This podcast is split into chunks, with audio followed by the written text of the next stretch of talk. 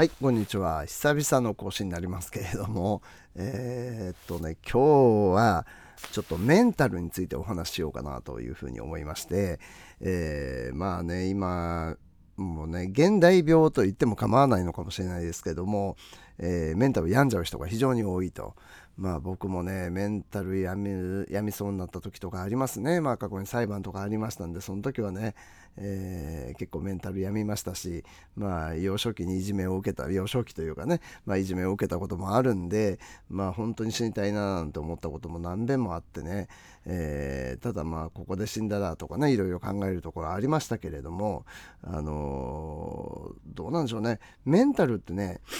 やっぱり筋力っていうかフィジカルの方と一緒でまあ鍛えられるんじゃないかなというふうに思うんですよ。えー、過去に辛い経験をするとそれと同じぐらいの経験を大体乗りあの辛さは乗り越えられるっていうのがねあると思うんで、えー、ある程度負荷をかけるまあこれねある意味ではあの大学とかねそういうところの課題も似たようなもんだと思うんですよ。まあ僕の場合本の締め切りとかもそうだと思うんですけれどもあの締め切りがないとやらないんですよね。締め切りあるとストレスだけれども一応やるんですよね。だから適度なストレスっていうのが一番大事なんじゃないかなと。あの前でね、まあファイヤーしちゃった人たくさんいるんですけど、えー、結局ねすぐ帰ってくるんですよ。あの暇すぎて。やることなくてもうぼーっとしてこのままだったら人間ダメになるなっていうことでね。まあ元からダメなのかもしれないですけど、えー、ねあのー、帰ってくるんですよ。でやっぱり適度なストレスっていうのは人に必要なんでしょうけど過度のストレスは絶対病気になるんですね。僕もだからね、あのー、大人になってからというかまあ、まあ、今中高年なんですけどそのストレスがかかるとねえっ、とあれです。ちょっと名前が今ど忘れして出てこないんですけど不整脈。不整脈にね結構僕なりましてね、えー、これこのまま心臓おかしくなって死んじゃうんじゃないかってね、えー、思った時あってでまあ病院行ったらねニトロ渡されて財布の中とかトイレとかいろんなとこに置いてね、えー、いざとなったらすぐに下の下の下に入れてね下タンですね。の下に入れて飲めって言われていやこれやばいなってね、え、思ったんですよね。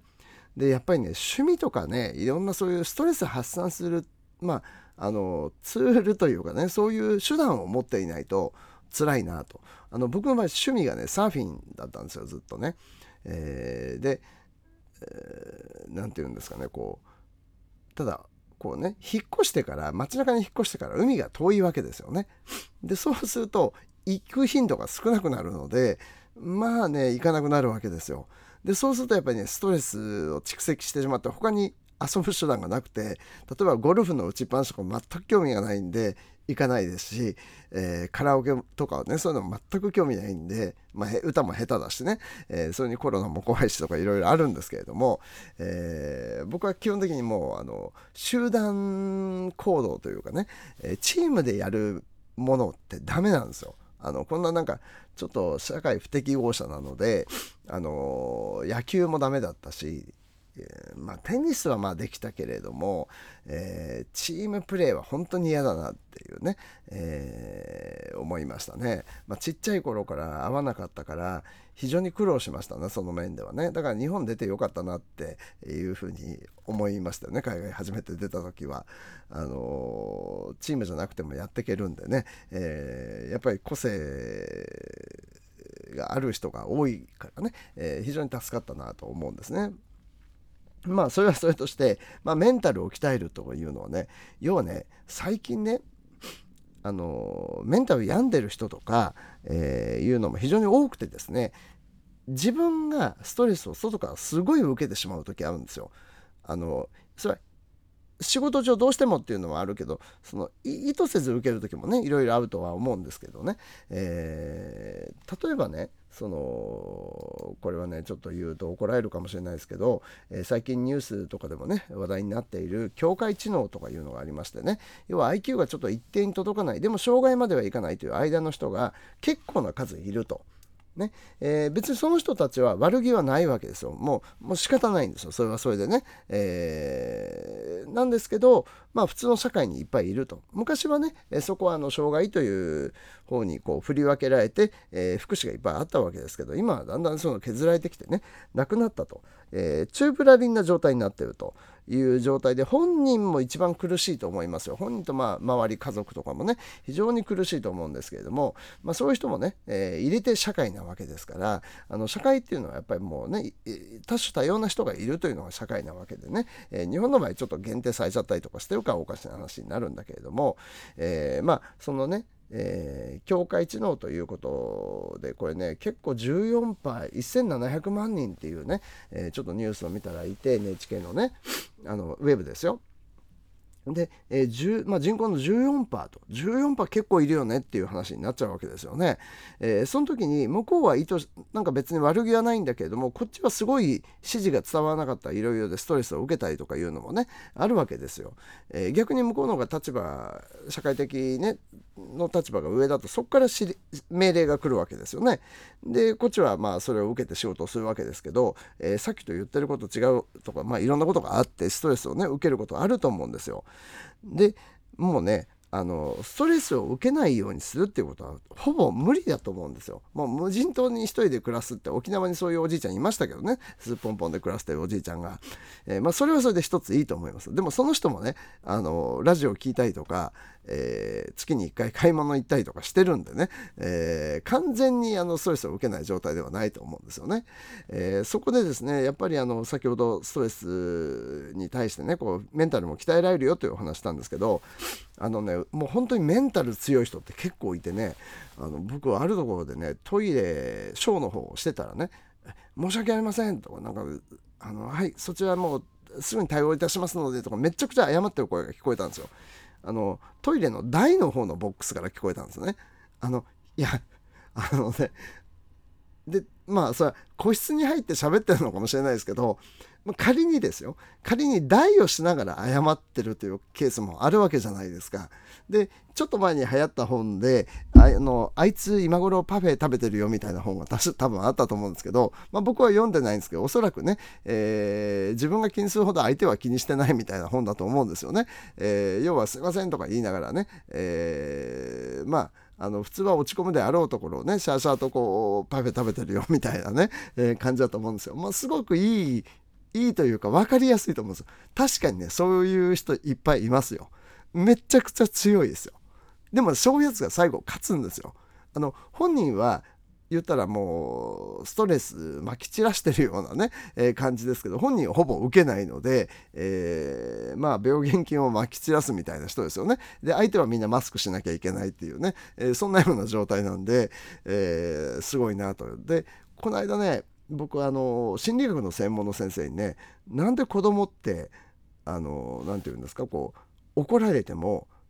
全くこう気にしないじゃないですかすぐに立ち直るんですよね。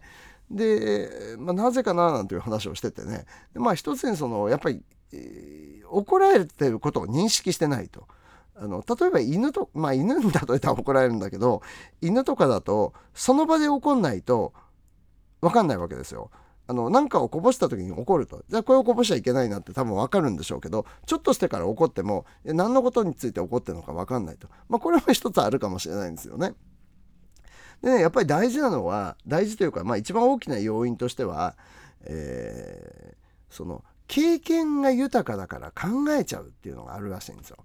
あの大人になるほど経験豊かだからこれはこのせいかなこうしたからかなとかいろいろ考えてドツボにはまるというのがあるらしいんですね。で結論としては考えない方がいいっていうね、えー、で最強の生き方ってどんなんかなという話をしてたらもうあの自分はね能力ないからもう怒られても仕方ないと。ね、人に迷惑かけたらごめんなさいと思うけどもう割り切るってね、まあ、それはそれって割り切っちゃうのが一番いいよねっていう話を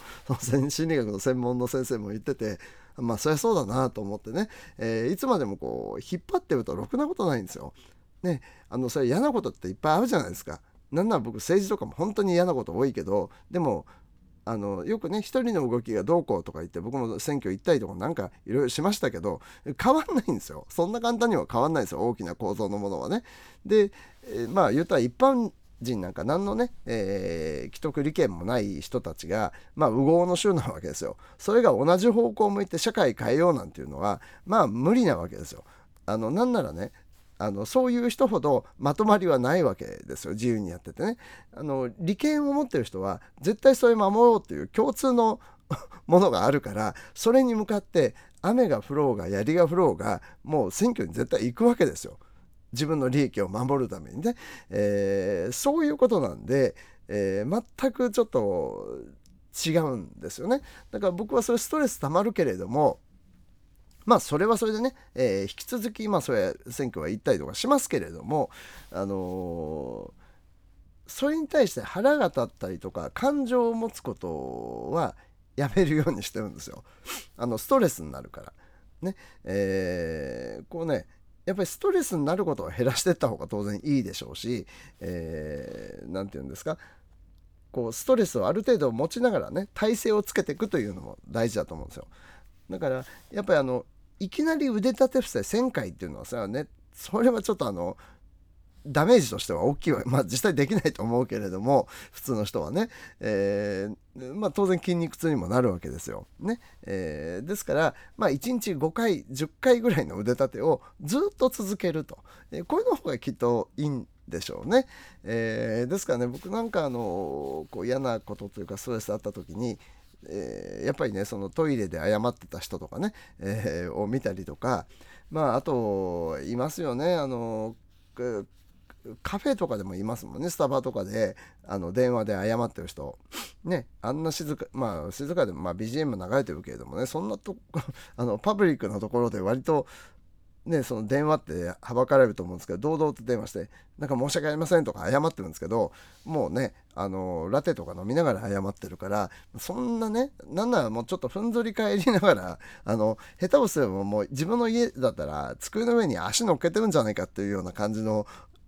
人がいたんでまあもうね謝るとかももう別にね、えー、どうでもいいことだし、えー、なんか言葉だけでね、えー、そうやって何とかしておくっていうのも大事なのかもしれないなと、ね、一応口先だけ謝っとけばいいやみたいなね、え感じに皆さんなってるんでしょうね、まあ、逆にそれぐらいになんないと世の中渡っていけないのかもしれないなっていうふうには思ってますけどね。はい。まああの話すと延々と長くなってしまうんで、えー、今日はこれぐらいでメンタルは鍛えられると。ほどほどメンタルね、えー、こう毎日負荷をかけていくというのは大事だと思います。負荷がなかったら自分でかければいいんだよね。何日までにこの本読むといいじゃないですか。ね、やってみてください。はい、それではお疲れ様でした。